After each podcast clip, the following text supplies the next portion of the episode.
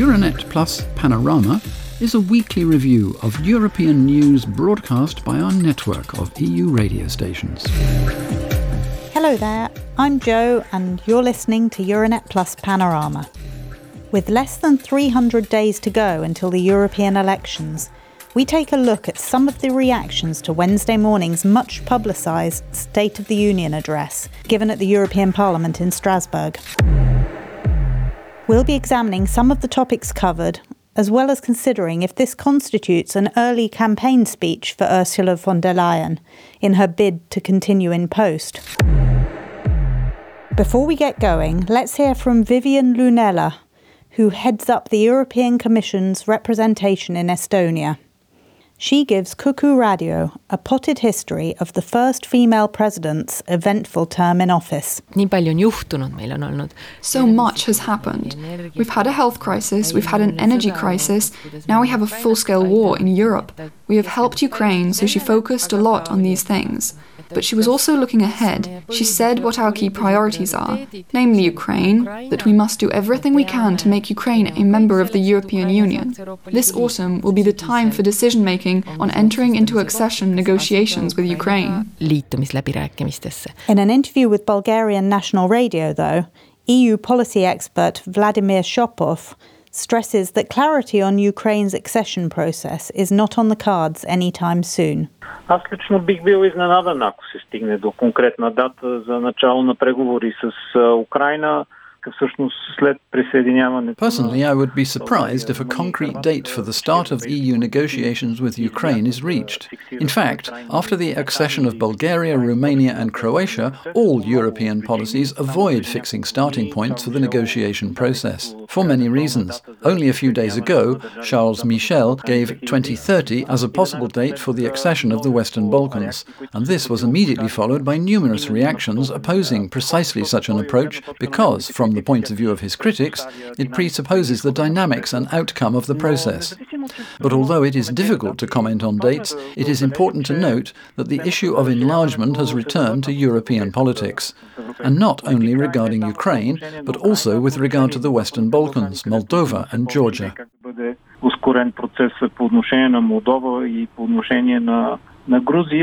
But this issue of enlargement should go hand in hand with treaty reform, points out Elmar Brok to German broadcaster AMS. Brok is a former German MEP who represented his constituents at EU level for almost 40 years until 2019.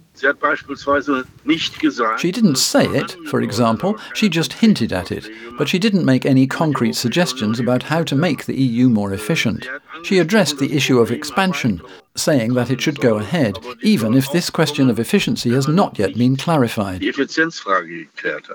The Lithuanian PM, Ingrida Šimonytė, sees no real problem with this, though, as she tells Žinių radijas.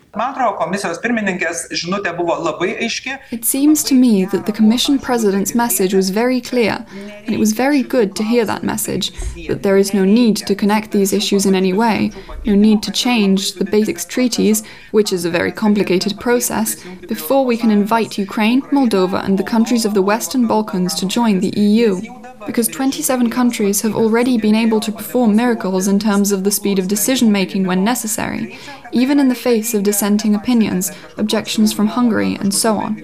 We will therefore be able to do this when there are, as the Commission President said, 30 plus of us. This is probably, for me personally, the most important message that I heard.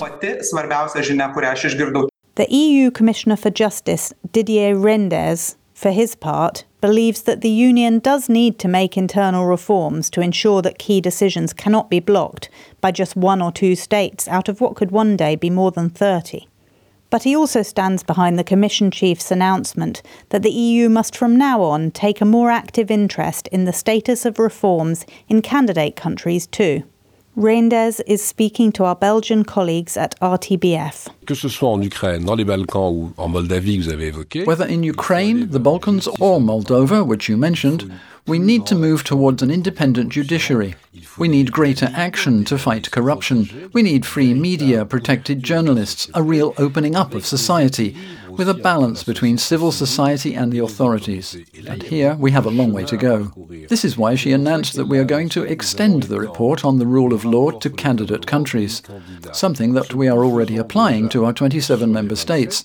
We are going to apply to candidate countries too because it is important to show that we are treating all partners on an equal footing, and above all, show them that these reforms must be carried out. Many commentators have welcomed another of Wednesday's announcements, namely that the EU executive will be launching an investigation into what it considers illegal state subsidies for Chinese electric cars sold in Europe. In the words of the Commission chief, these subsidies keep prices artificially low. This investigation is the first step towards imposing import restrictions on electric cars entering the EU from China. A move that could, of course, lead Beijing to hit European car manufacturers in retaliation. Despite these risks, Italian MEP Brando Benifei, a member of the S&D or Social Democrat group, believes that this kind of action is where the union's strength lies a point he makes in an interview with Radio 24 in Milan. Realism consists of Europe using its strength where there are problems that can be addressed. This is precisely what has happened with the action against Chinese dumping with regard to electric cars. Europe's strength lies in the ability to act through its common commercial policy to gain respect. What would not be good is to lower our ambition, because we need to save our economy and our health.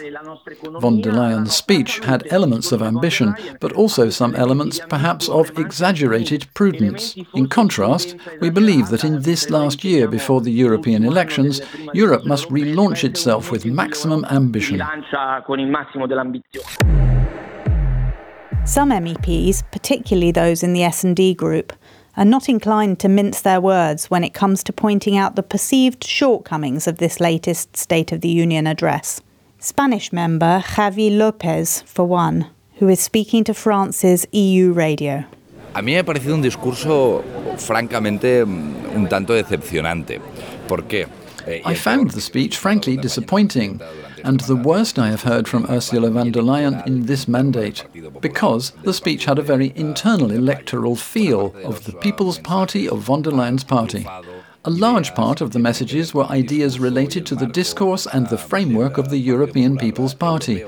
I believe that President von der Leyen, now that the European elections and her potential re election are approaching, is trying to remind her own people that she is one of them I would have liked her to make a more balanced speech, let's say in terms of her priorities on social Europe, on the problems that Europeans face regarding interest rates, inflation, purchasing power. And then a little more balance and ambition when it comes to the European Green Deal, which is the master program of the European Commission. She seemed at some points to be trying to strike a balance between the Green Deal and agriculture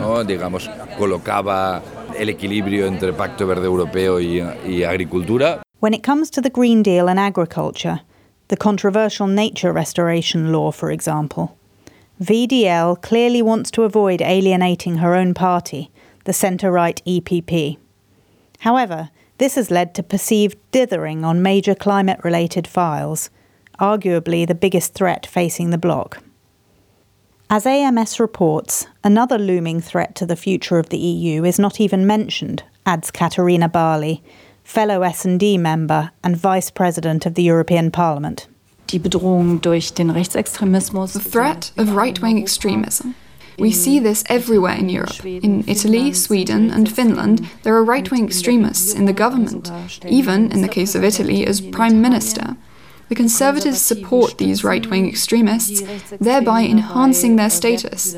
I consider this a fatal development and would have liked to hear Ursula von der Leyen say something about it. And even those of von der Leyen's own political persuasion have criticisms to share. Former EPP member Elmar Brok, who we heard from earlier, for example. She did not say what concretely would happen in terms of foreign and security policy, and that is where it is particularly lacking. In foreign and security policy, in financial policy, and indeed quite generally, problems are addressed, but no solutions put forward. But there are others, such as Renew Europe's Sylvie Brunet, who look more kindly on her speech EU Radio shares her thoughts. Euh, to be honest, I found this speech very well founded, very detailed, and of a good standard. I particularly followed my subjects employment, social affairs, and women's rights. Ursula von der Leyen began with the Green Deal, which is our major strategic axis, so I thought that was good. She recalled the victories we've been able to achieve around the Wage Transparency Directive on women's rights, and, of course, Women on Boards of Directors, which is a text that has finally passed, and then the fight against violence against women and domestic violence, an area she has always described as important, something that was confirmed when the European Union signed up to the Istanbul Convention. l'Union européenne aussi a adhéré à la Convention d'Istanbul. RTBF asks Justice Commissioner Didier Reynders who VDL's speech was primarily aimed at. Is she already in electoral mode?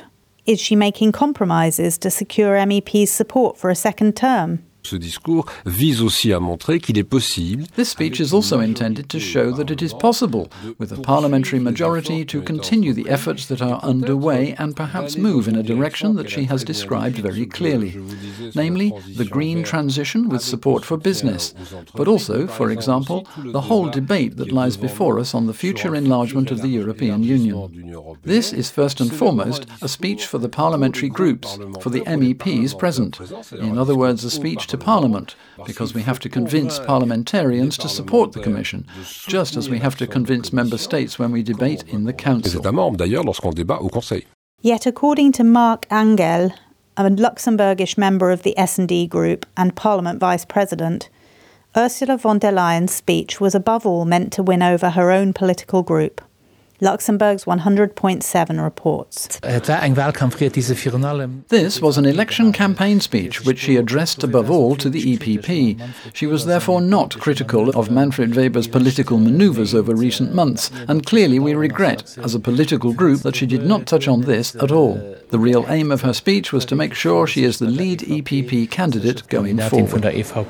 So, the latest State of the Union address has certainly succeeded in filling plenty of column inches and generating hours of airtime. But, as ever, the jury's out on what to make of it. So that's all for this week. Come back next week for more news from around the Euranet Plus network.